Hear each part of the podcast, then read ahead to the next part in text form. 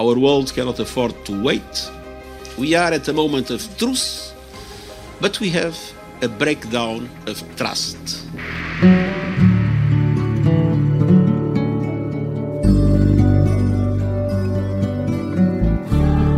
The Sustainable Hour.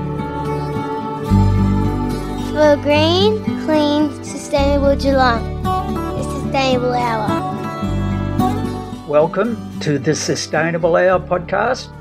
We'd like to acknowledge that we're broadcasting from the land of the Wathaurong people. We pay tribute to the elders, past, present, and those that earn that great honour in the future. We acknowledge that they are custodians of the land. Ownership isn't something that is natural to them. We also acknowledge that we have a great debt of information in the ancient wisdom that they've honed from nurturing their land and their communities for millennia before it was stolen.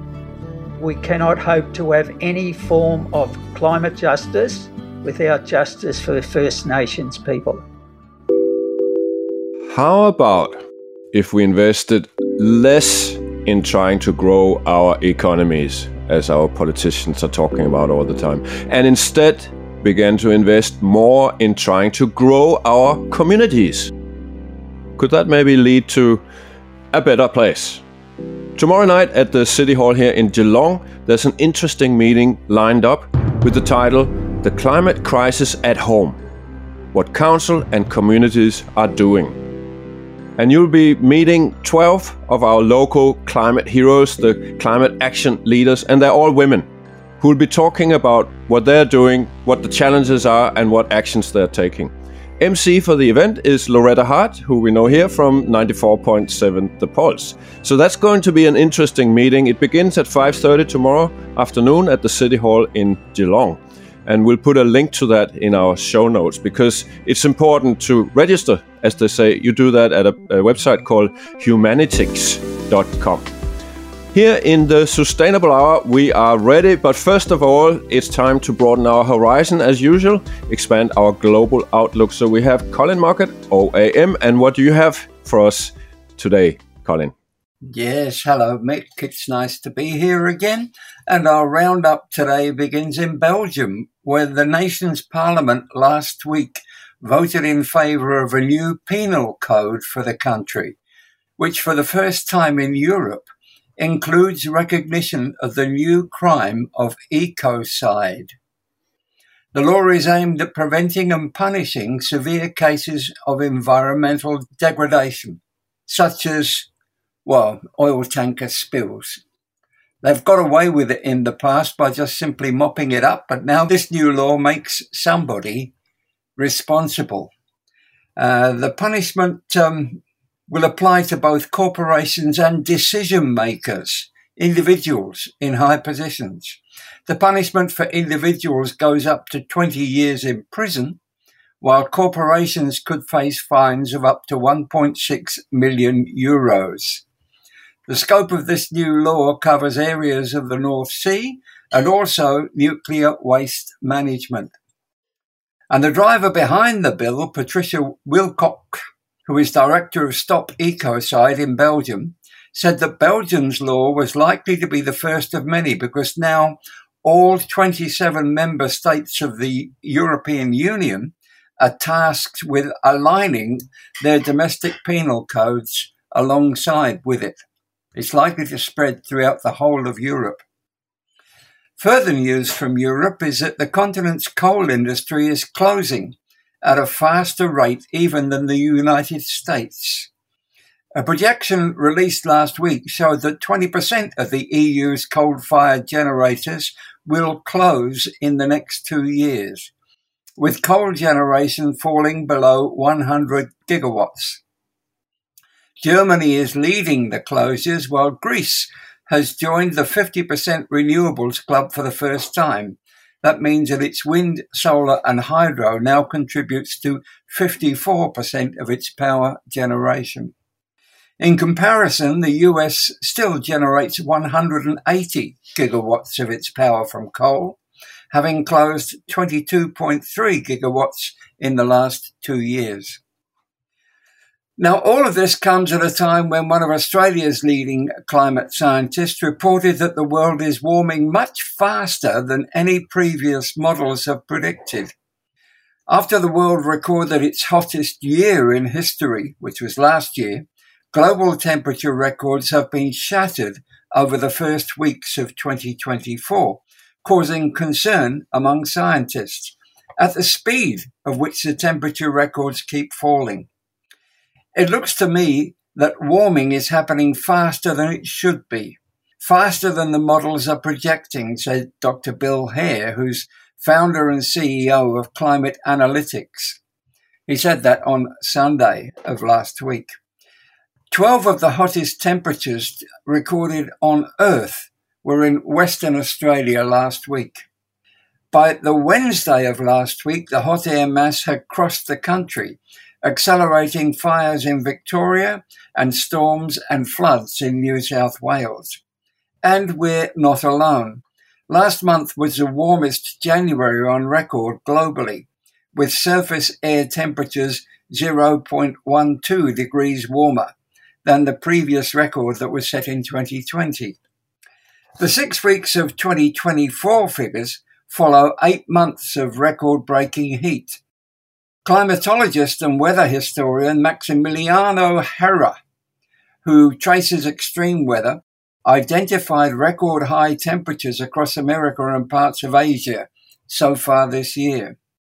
In Japan, 480 records fell over three days, some by up to six degrees, he said. This is the most extreme event in 150 years of Japanese climatic history he said. And it's not just the atmosphere that is cooking. Sea surface temperatures have been exceptionally high for this time of year, with the average January temperature this year 0.66 degrees above average. At the bottom of the world, the high temperatures have led to dramatic loss of sea ice in Antarctica, where record low coverage was recorded last year. It's now even worse. And finally, a new paper out is essentially a biography of uh, China's leader Xi Jinping. And it's what concerns us is that it shows that Xi was green long before it became fashionable with leaders. It turns out that he was crucial to the Paris Accord. Some 20 years ago, when he was a regional party chief in Xinjiang, he wrote a weekly column, uh, and several of them warned that China's energy intensive and high polluting economic model was unsustainable. This completely defied the Communist Party policy of breakneck industrialization, which was always chasing a higher GDP. That, that was the nation's only target of the time. From his position of regional leader in 2004, Xi launched a radical green GDP program in Xinjiang. It called on local governments to subtract ecological damage from their raw GDP figures. He was defeated at the time by what was termed vested interest, which is code for China's powerful coal lobby. They've got one too. Um, today, although Xi is the nation's virtual dictator, he's still very wary of this coal group, and he's careful not to force a showdown with them. Instead, he circumvented them by giving renewable companies priority access to cheap credit from his state controlled banks. That's the way he offsided the coal industry. And it's very, very clever when you think about it. And it could be used as a model for our governments. Now, the brains behind Xi's original green GDP movement was a fellow by the name of Xie Zhenhua, who is today China's climate negotiator and the man who paved the way for the Paris Climate Accord. He helped Xi overcome entrenched opposition from China's old guard by showing that climate concessions wouldn't restrain China's development. This led to Xi Jinping's evening chat with Barack Obama, and the deal that when they made on that evening led to the Paris and made the Paris Agreement possible. And that in turn led to China becoming the world's leading manufacturer of environmental industries, from solar panels to wind turbines. And that small, surprising piece of world history closes my roundup for this week, Mick. Listen to our Sustainable Hour for the future. Our first guest today in the Sustainable Hour is Steven Hail and Gabi Bond, who we've had on before in the Sustainable Hour, I think actually a couple of times, with their modern money lab. Welcome. Thank you. The reason for that is that certainly here in Melbourne region, the Sustainable Living Festival is featuring lots of talk about money this year, economy, and economists are in the program. There's a new film and so on. So we thought it would be great to hear your views, and I know you've also had a say in in the program, haven't you? You've been helping with the organizing it. Yeah, that's right. Um, uh, thank you, thank you for having us on the show. We're here on the land of the Kaurna people of the Adelaide Plains. I thought I should just acknowledge um, whose country we're joining from today.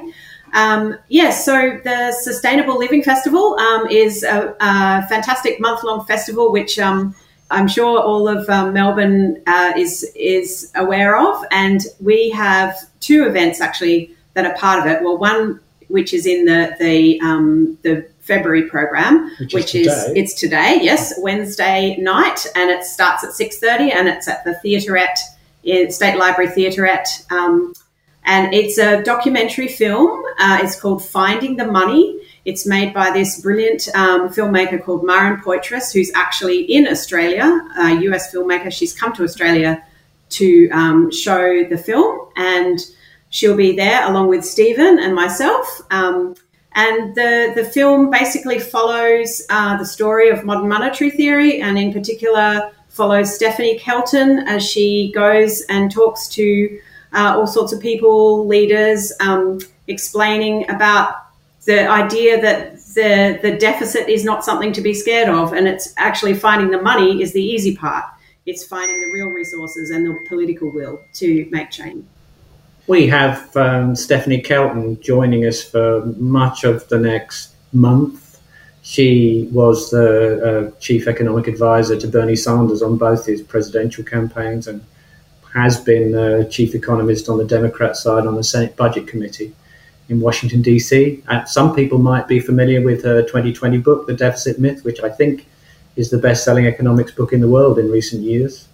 Um, she won't be here today because she hasn't arrived in the US yet, but she will be at the other Sustainable Living Festival event, which is a Radio National interview on Saturday, the March the, the 9th? 9th. Mm. Yes, in the afternoon, again in the theaterette at the State Library.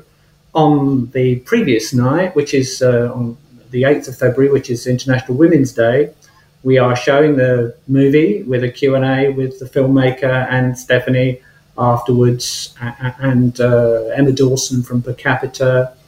Uh, Shireen Morris. Shireen Morris, a yes, very well known constitutional, lawyer yep. at Trades Hall, but that event is sold out. Sorry, folks. we, all the, we, we might, all, all the might, tickets are gone. Yeah, we might run another. We might run another screening later on in Melbourne while so, Stephanie's here. But we're touring the country, so we'll be in Sydney, Brisbane, Canberra, here in Adelaide, and also the Bangalore Film Festival to show the movie.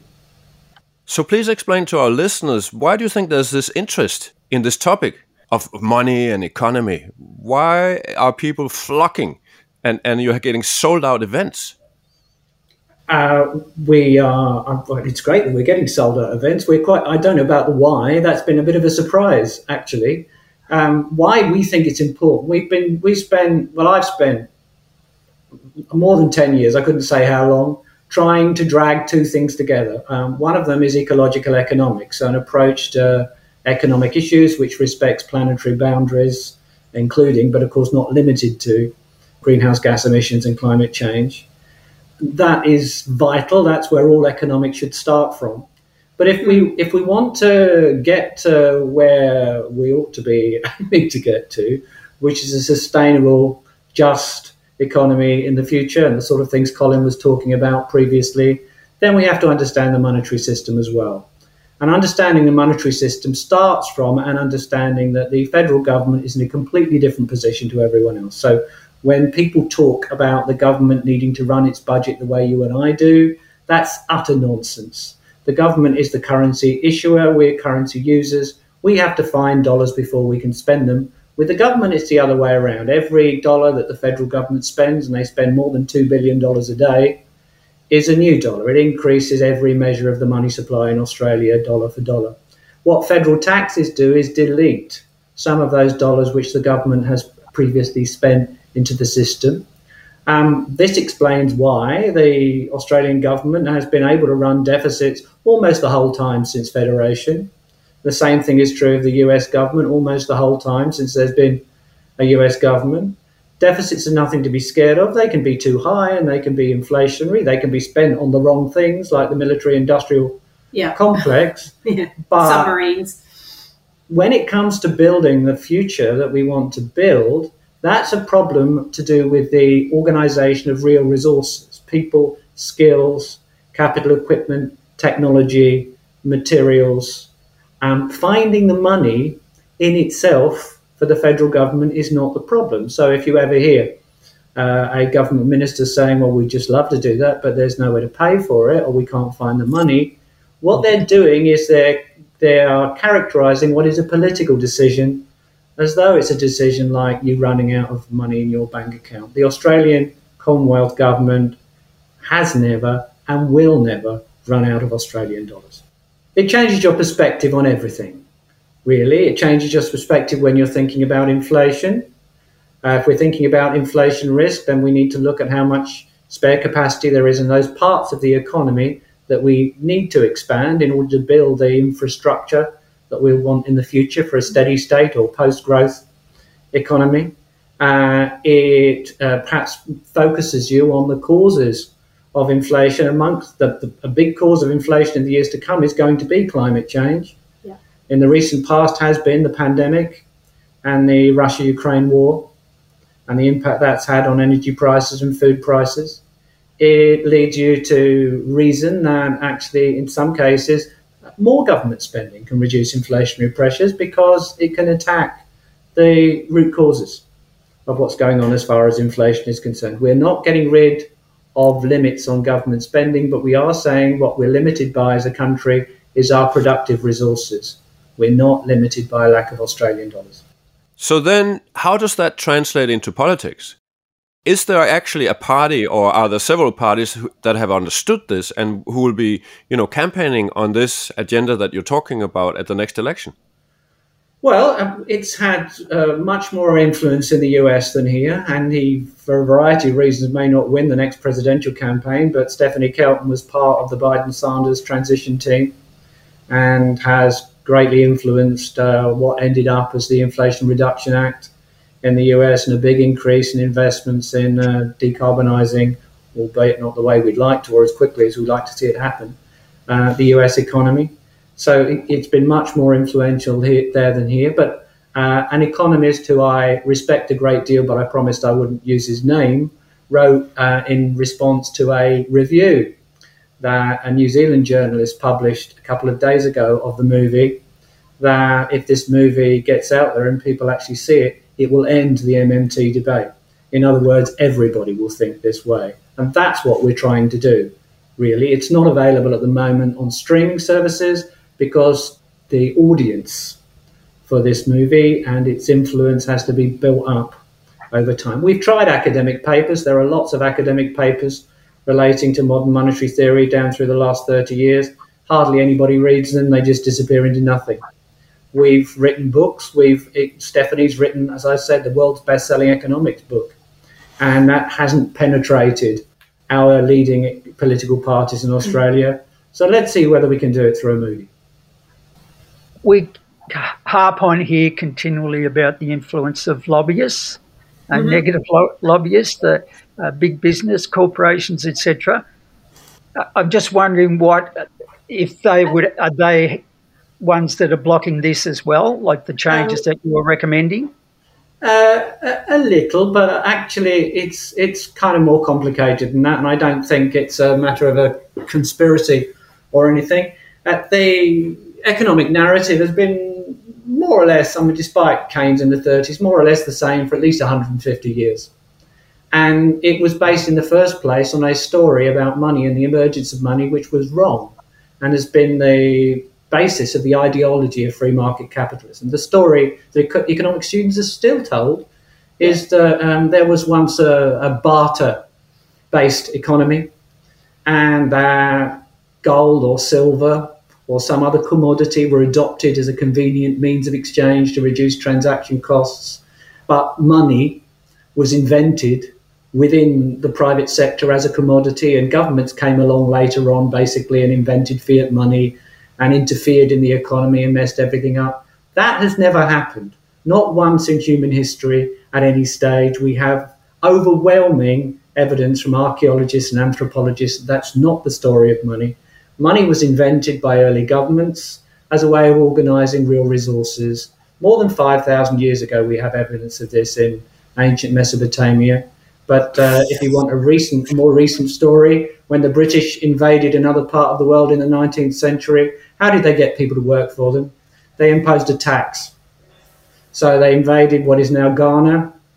They imposed a hut tax. They said, uh, We'll demolish your home and lock you in prison unless you pay us your taxes. By the way, you have to pay us your taxes using these coins with Queen Victoria's head on.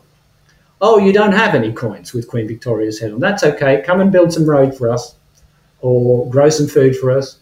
We'll pay you for doing that. And then you can use some of the coins that we pay you with to pay your taxes back to us. Now, that's the true story of money. Governments spend currency into existence as basically tax anticipation notes. Uh, you, you get that currency if you're go, going through that story either by working directly for the government or by trading with people who are working for the government to get the currency so that you can pay your taxes. If the government spends more than it takes back in taxation, the government's running a deficit. But guess what? You're running a surplus. And you can save that surplus. So, where do the dollars come from? That the private sector can add to its net savings. They come from government deficits. And that's why it's normal historically, and it continues to be normal now, whatever politicians say, for a currency issue in governments like our own to run deficits. And it's why Australian Commonwealth the Australian Commonwealth government has run a deficit almost the whole time since federation. From the perspective that I come from, as I'm a past journalist, mm. it's the way things are reported and mm. therefore our understanding because we read it in the papers. There's always a monetary value put on everything. And nowadays, it's not just a monetary value, it's also a jobs value because the politicians who invariably launch new things wearing high vis vests will tell you how many jobs are being created, quite apart from how much this new scheme is going to cost. So instead of well, instead of telling you the value of the thing, I mean, if they might say this is a new bypass road, it's going to be um, uh, very valuable in stopping congestion in the town that it bypasses. That doesn't count. It's going to cost $45 million and it's going to create 450 jobs over the course of the next two years. They are the only values that they're interested in. Well, absolutely. I'd like to think that Jim Chalmers, our treasurer, is, has broader interests than that. He's introduced a, a, a measuring what matters uh, um, um, schedule of statistics, which you can look up on on uh, on the Treasury website. Uh, it's not spoken about enough, and he hasn't taken it far enough, and he's intimidated, like they all are, by um, by sections of the media, but also by um, the economists, or many of the economists, who are advising them. Now, the good yeah. news is that amongst younger generations of economists in policy institutions, there are an increasing number of them that think like us. But the people of our age, or my age, uh, yeah. uh, Gabi's a bit younger than me, uh, who are in a position of influence, I'm, I'm afraid they're still very conservative and old fashioned in the way that uh, you, are you're, you're talking about. Yeah. And we really don't have time to wait mm. for them to retire or to pass away so that the next generation can come along and deal with the problems that we're setting up at the moment. We need to move things on a bit more quickly than that. And that's part of what we're doing uh, with the movie and various media appearances, some of which I can't really tell you about that Stephanie's going to do while she's here, because I'm concerned that uh, uh, the dark forces, and we do face some dark forces, would have those appearances cancelled if they were public mm-hmm. at the moment. But there will be some media appearances. We are going to make a loud noise um, because we think it's important. Mm-hmm. We think it's vital that um, environmentalists and ecologists understand the monetary system because it's sort of an instruction manual for how to run the economy. But it's also vital that people that understand the monetary system start from an ecological basis because the ecological basis tells you the direction you need to steer in. Yeah. So that goes back to what you were saying before is trying to bring those two things together, the planetary boundaries and the idea of that we can't just keep expanding forever with the tools to actually build the future that we want and need. Absolutely, yeah. Um, and that's really what the move is about. I think, as the economist that I quoted before thought, uh, I think this might be the most important documentary I've ever seen. That's why I want to spread it far and wide basically win the debate. Um, we, we don't have time for messing about. I don't want to run courses just for the sake of running courses. I don't want to uh, uh, go around touring a movie just for the sake of touring a movie. I want to change economic policy in Australia and I want to change it soon. I'm a big corporation. Of course, I'm going to sell you products in plastic sachet, even if our planet is drowning in plastics already. I'm a big corporation. Of course, I'm going to tell you that my packaging is recyclable, even if less than 10% of plastics are recycled globally. I'm a big corporation. Of course, I will use waste management as an excuse for me to produce even more plastics. I'm a big corporation. Of course, I'm going to produce billions of plastic packaging because it's cheap and I'll make money. I'm a big corporation. Of course, I'm going to blame you for all the plastic waste because I'm not going to reduce my plastic production. I'm a big corporation. Of course, I'm gonna burn those plastic waste even if it's toxic. I'm a big corporation. Of course, I will prioritize my profit over the people and the planet.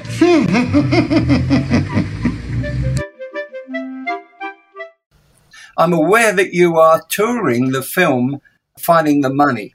And I can understand that that's a good idea because you can combine it with um, with talks with the filmmaker and bring the subject up to audiences. But have you? Will you be putting it for um, on the internet so that people can see it wherever they are?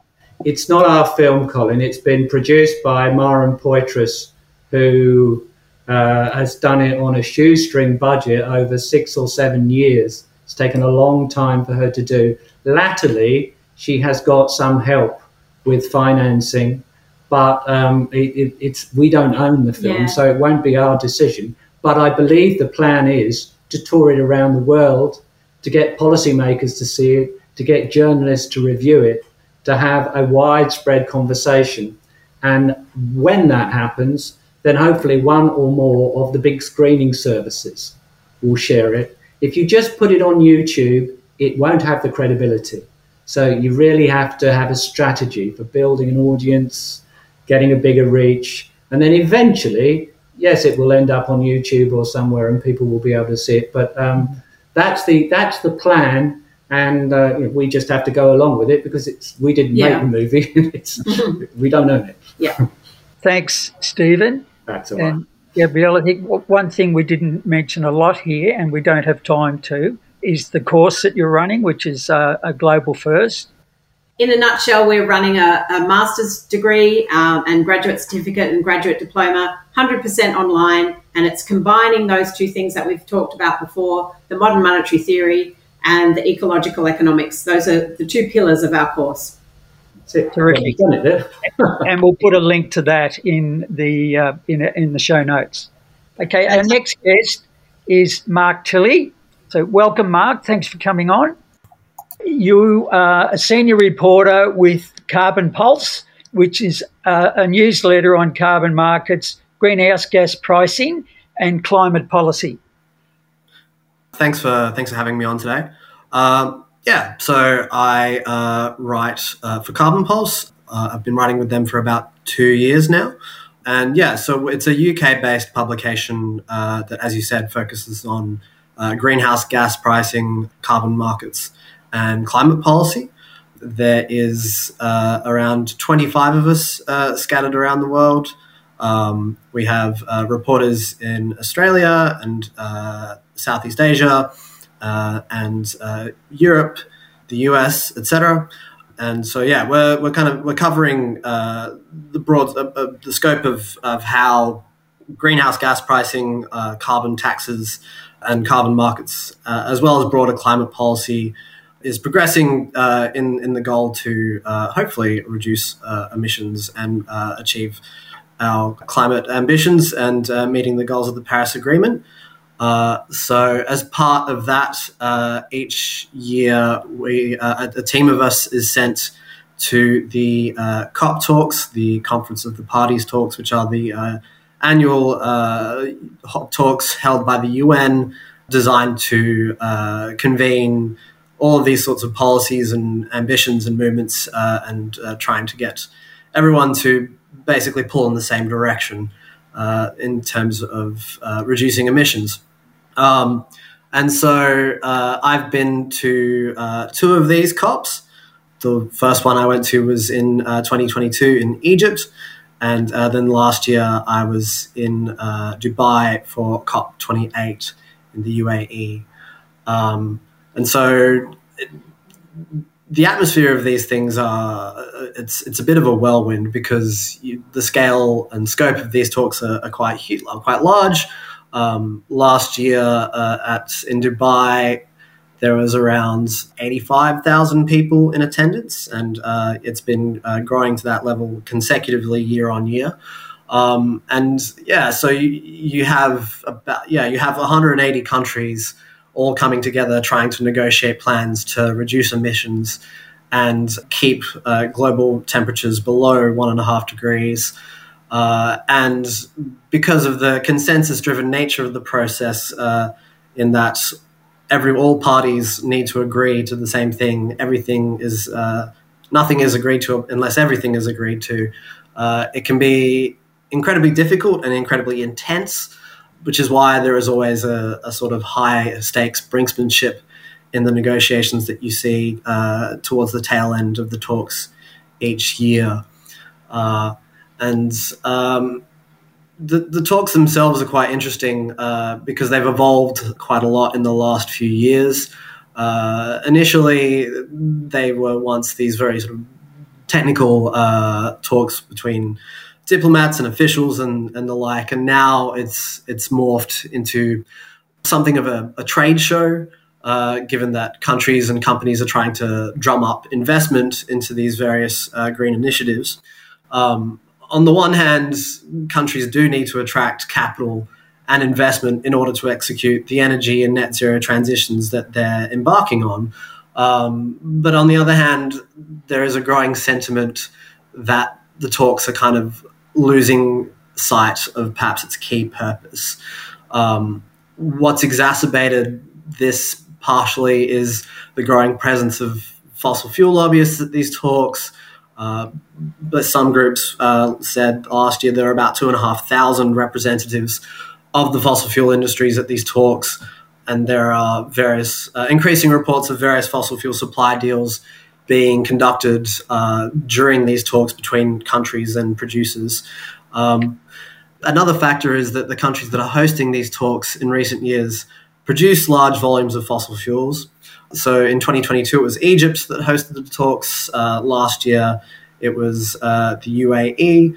And uh, given that the, the, the chair, the president uh, of the of the COP at last year is also the, the chief of uh, the UAE state oil company, and next year uh, it's going to be uh, hosted by Azerbaijan, which is an, another uh, what many would consider to be a, a petro state.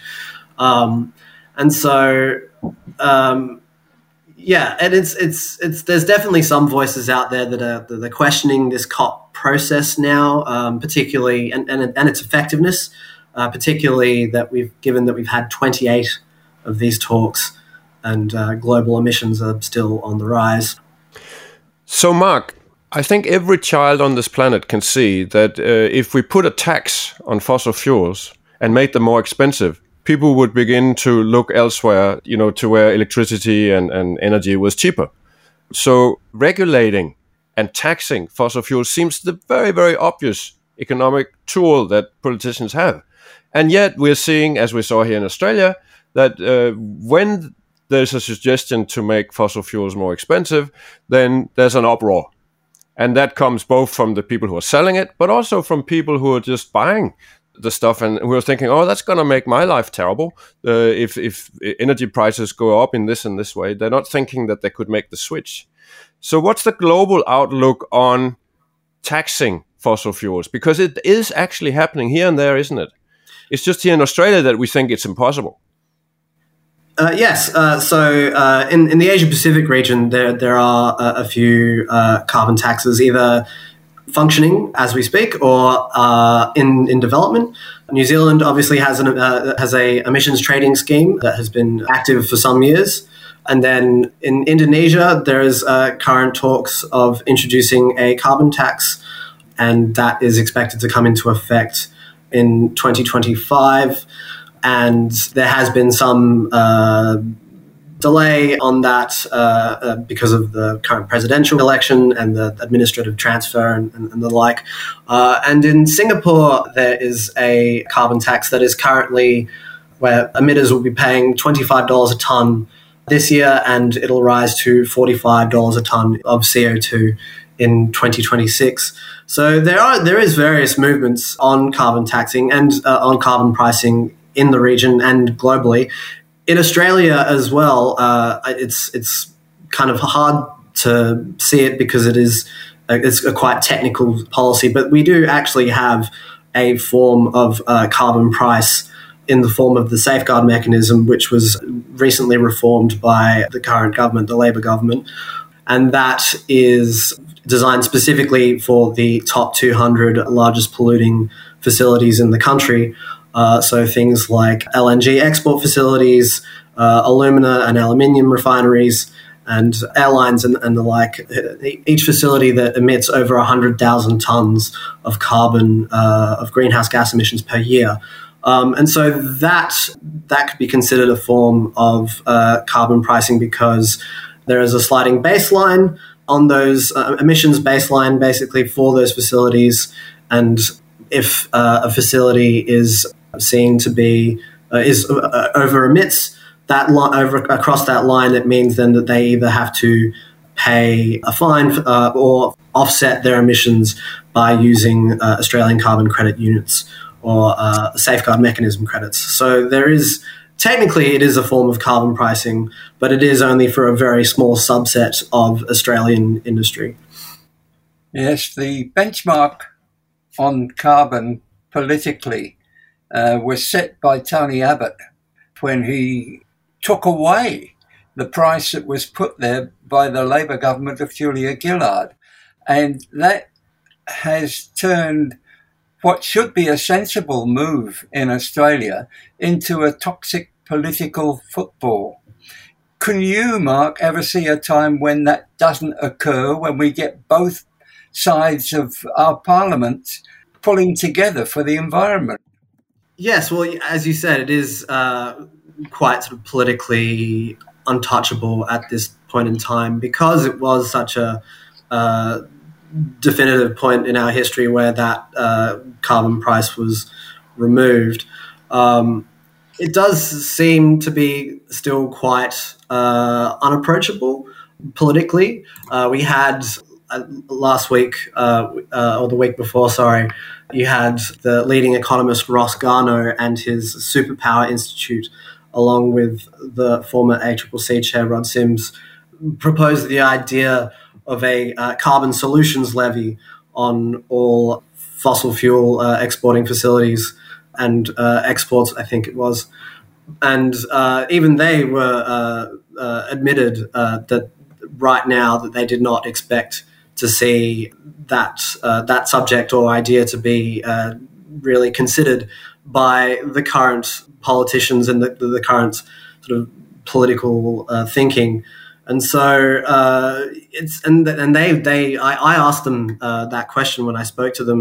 spoke to Ross a couple of weeks ago, and he he himself didn't wasn't entirely sure when uh, Australian politicians would would have the nerve, perhaps you could say, to to seriously consider it again. But uh, I, yeah, I don't think it's necessarily entirely outside of the realm of possibility, uh, particularly as uh, time progresses and and we're supposed to be meeting these targets. These, these targets uh, that we're supposed to be meeting uh, become ever and ever closer isn't the mistake we make in society as a whole that we don't make a connection between all the expenses we are now seeing from the flooding, the extreme weather events, the fires, all the losses that are happening, which runs up to billions of dollars and which are paid by us, the people in the countries around the world.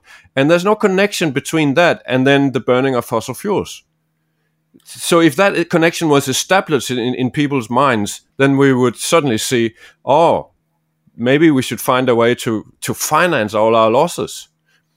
Uh, yes, I think uh, I think there is a, a growing uh, sense that the, the, the the the growing rate of natural disasters uh, that we are seeing uh, globally is is linked to our use of fossil fuels. And uh, you know, there's growing recognition that that we need to reduce those, reduce our reliance on fossil fuels. But that said, that e- even if uh, even if those carbon pricing policies and the like do take effect, uh, it doesn't necessarily mean that everything is uh, solved and that, that they aren't uh, you know subject to to political influence. I mean, obviously, you saw in Australia's case where the uh, carbon uh, price was abolished. Uh, and in New Zealand, for example, uh, last year, uh, at the end of sorry, at the end of 2022, uh, there was their emissions trading scheme was uh, watered down slightly uh, because of the fear that it would have that it would have on inflation, that it would cause to inflation, and so um, there are those links between people are understanding those links between the growing disasters of uh, and, and, and, climate change and fossil fuel use, but at the same time, there can be real world impacts, perhaps, uh, of those policies that are meant to address it that people are that uh, politicians at least are also concerned will have an effect on uh, on consumers uh, and and uh, that plays in the in, in, a part of the process as well. I think. Steven and Gabrielle, I, I, noticed you were shaking your heads when we talked about this. Or Just, you did mention financing, Mike, Mike. We don't need their money. We need them to stop uh, emitting carbon dioxide but we they're not financing anything. It's, when they pay the tax, we're just going to burn the money. We create our own currency as a federal government. We do not need Gina Rinehart's money or anybody else's yeah. money to pay for decarbonisation. We are the currency issuer. We do need them to stop, and if by taxing them we can get them to stop or get them to stop quicker, then, it's, then that's great. It's such a tempting trap, right? To think, oh well, we'll we'll put a tax on pollution and use that money to fix up the problems that pollution has caused. It's a really easy political thing to sell. You know, you see the Greens doing all the time. But what that does is it locks in the idea that we need to keep these big polluters in business because we need their money to fix the problems that they're creating. It's such a trap, and please don't do it anymore. I like. I Everyone, like, stop doing I, that. I, I like. Uh, I like the. Uh, I mean, this doesn't literally happen because people don't pay taxes using physical currency. But what used to happen hundreds of years ago, when people paid their taxes using tally sticks, was the tally sticks were burnt, and that's what happens at the federal level with taxation now. It's burnt. It basically is deleted from the system. So um, taxes, um, carbon tax is great. I'm a bigger fan of emissions trading schemes because I believe in quantitative limits. Uh, but carbon taxes are great, but they don't pay for anything. Uh, and it, I, we're going to keep saying that. We're not going to stop saying that because it's the truth. There is there is definitely a, an active debate around how uh, you know the, whether there is a credible role for um, fossil fuel producers to play in in this energy transition and this net uh, and, and, and funding that transition. I mean, there is there is a big argument out there that says that you know these producers they have the um, the, the, technical expertise and the engineering know-how to develop the solutions that we need to decarbonize. Uh, you just need to sort of perhaps provide the right incentives to uh, get them to do that. Um, but at the same time, uh, yes, there is. Uh, we've obviously seen uh, in the last year or so these large producers such as BP and Shell and, and the like actively water down their climate commitments and their decarbonisation plans and investment in green energy basically because of the, uh, the, the massive rise in the oil price uh, after the invasion of Ukraine by Russia. So yeah, I think I think there is a valid there could be a valid argument about uh, how what you know whether whether these companies are interested really at all in in, in this uh, this transition. And so yeah, to your point, uh, I think uh, perhaps yeah, there is there is definitely a, a strain of thought that governments just need to get on and just start funding these things on their own rather than waiting for these companies to come around to the idea. It seems their unwillingness to to make those changes is because they're making so much money as it is, and the efforts that they've put in uh, over decades now, knowing the damage they were causing, but continuing, it, it, it's probably going to t- take a number of, of methods, and I think one that excites me is that the crime of ecocide, where they're going to be held to account for the damage that they're they're causing. So it's yeah a multi-frontal attack on them, I guess, or approach on them uh, to be less aggressive. But yeah, they're not going to change of their own accord. It's going to be something they're going to have to be forced and and yeah, ecocide's as good a, a way. So that, that that in a way is the law putting a value on the ecological damage that they're causing. Holding them to account for that is, is going to be very much part of the solution. The Carbon Pulse, where are you at and uh, who are your readers and, and why should we be reading the Carbon Pulse? So, uh, a lot of our, uh, our readership is uh, is within uh, the financial system, uh, within its fossil fuel producers themselves, uh, as well as uh, broader sort of academics and NGOs and the like. Um, so we uh, and, and it's it's it's basically looking at uh, this evolving uh, idea of that there there is a need to put a price on emissions um, and uh, trying to basically follow those developments in as closely as possible, as accurately as possible, and as uh, balanced as possible, I suppose you could say. Um, and uh, so it's uh, yeah, it's it's a very uh, it's uh, a very um, straightforward publication. It's very no nonsense. We uh, put out a daily newsletter. and we've recently started reporting on biodiversity markets and policy uh, because that is another sort of uh, realm of uh, finance that uh, Australia, uh, in particular, is is, and is one of many other uh, other countries that is looking to explore how to encourage investment in nature restoration and sort of address those the biodiversity side of that dual crisis of climate change and biodiversity loss. Uh, and uh, that, while uh, the, uh, our uh, climate and carbon pricing side of things uh, of our publication is behind a paywall, our biodiversity coverage is free to read. So if you are interested in in that emerging nature market and conservation policies and developments, then you'd be more, more than welcome to yes explore that side of the website. And where do we find you on the internet? Uh, so it's uh, carbon-pulse.com.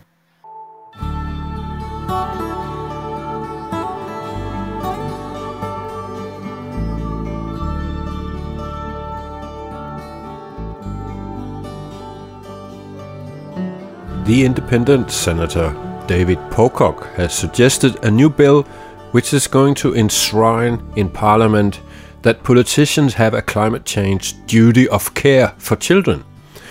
And not surprisingly, it looks like both of the two major parties are going to block this bill of Pocock's. And you just wonder why would they not think that they have a duty to ensure a safe future from climate breakdown for our kids and for our country? I think we should demand now that we're soon in the lead up to the next election that we get the Australian Labor Party and the Liberals and the Nationals to explain that to us. Why do you not have a duty of care for the children in our country?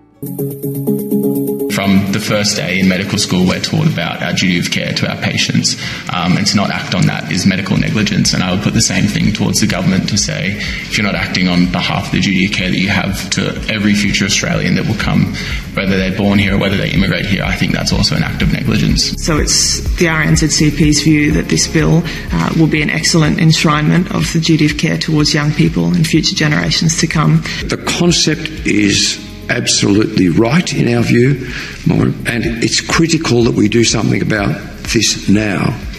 This, this bill is something that needs to happen as soon as possible because every day that passes is a day where um, the, the harms of climate change are worsening. If we don't act now, we are creating future harm.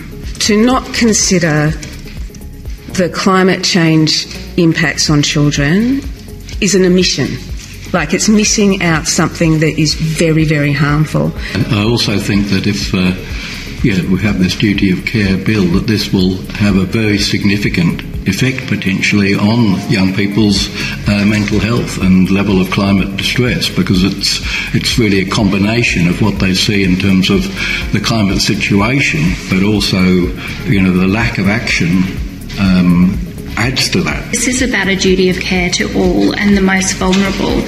I'm, you know, concerned if policy decisions are being, you know, occurring when the health and well-being um, of all Australians, both current and future generations, are not at the forefront of those decisions, and that is really concerning. Again, for those most vulnerable, so First Nations peoples, um, young peoples, those in lower socioeconomic areas, those in rural and regional uh, Australia. Um, you know, we need to position their health and well-being at the forefront of our decisions. So we're not just talking about putting children first, we're putting about every future Australian, regardless of their age. Um, at the forefront of all policy making and government decisions. And I know from the first day in medical school, we're taught about our duty of care to our patients, um, and to not act on that is medical negligence. And I would put the same thing towards the government to say, if you're not acting on behalf of the duty of care that you have to every future Australian that will come, whether they're born here or whether they immigrate here, I think that's also an act of negligence. I feel like, you know, this is a wonderful opportunity for our government to do the right thing by our kids. And, um, you know, I just hope we take it.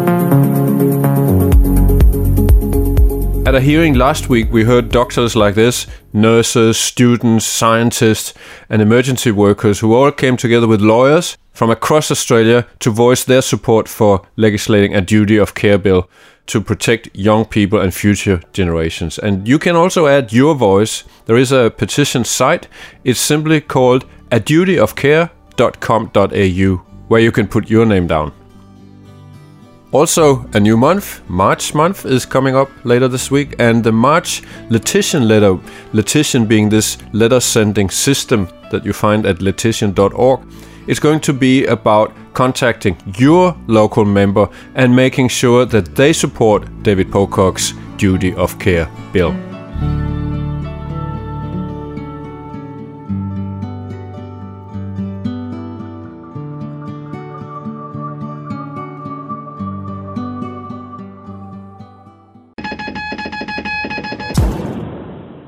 That's all we could fit in one sustainable hour, uh, full of money and economy and good thinking about how we solve the climate crisis. If you're in Melbourne, hopefully we might see you tonight at the film, 6.30 at the Theatrette in the State Library, Finding the Money, the big question. Or come and meet Stephanie at the later event, the Radio National interview. Yeah, on the 9th. Mm. Great. We'll put a link to that in our show notes, which you can find on climatesafety.info. In the meantime, just keep on. and uh, be aware. And and let's be together. Be disruptive. I would say be informed. yes, good.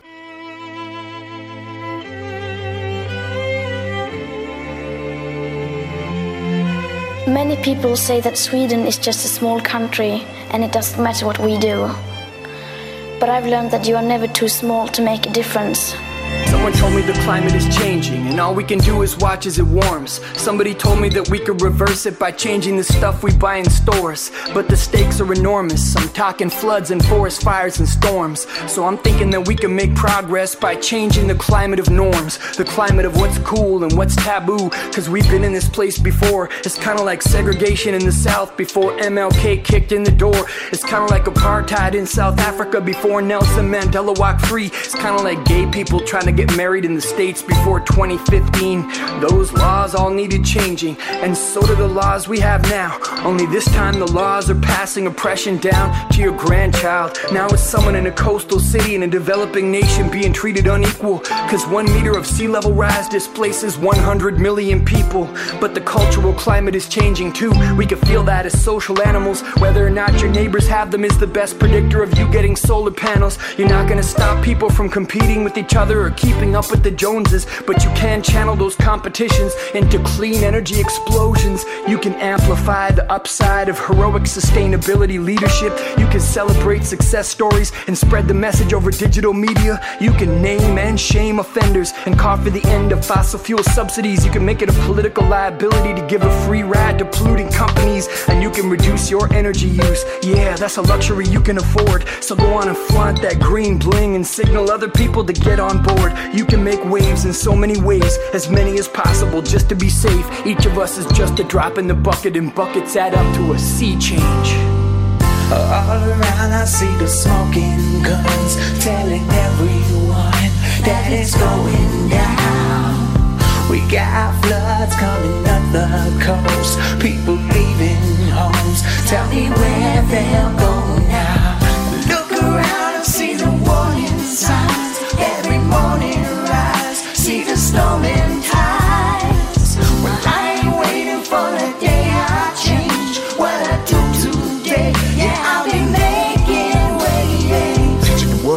what it look like when the winds of change came and true took flight. Take a second, think it what could, what might be. Only see the grim and the good less lightly. That's why we really need a game plan now. Had to get them greenhouse gases back down. The solar power windmills, you already know. CO2 is too high right now. So, how we gonna reverse the flow? Reforest the earth and let the green grow. Sounds good, one problem, no space. Almost every acre of farm or a place where the cows all grazing, the Amazon's ash. And animal agriculture surpassing. Every carbon plane, truck, ships, emissions. We're the plants so free land up. Listen, hitting the tipping points now. We need a miracle. Find it in your kitchen for your dinner or your cereal. Keeping it simple, man. Take it from a server. Sub at the cow for a fat bean burger and chewing up seeds, nuts, and fruits. They grew on trees and eat CO2. So see how you can make the mood improve. Multiply the solution. Send it to your friends too. Every platform, every venue, let the wave making continue. Let it influence every level of our lives from the cars that we drive to the menu.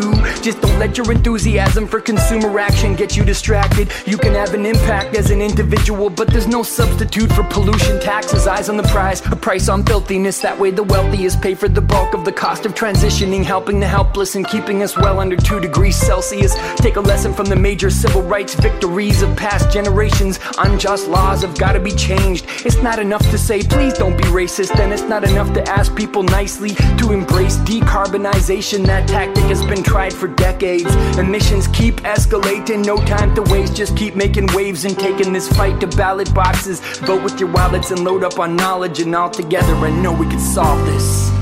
All around I see the smoking guns telling everyone that it's going down.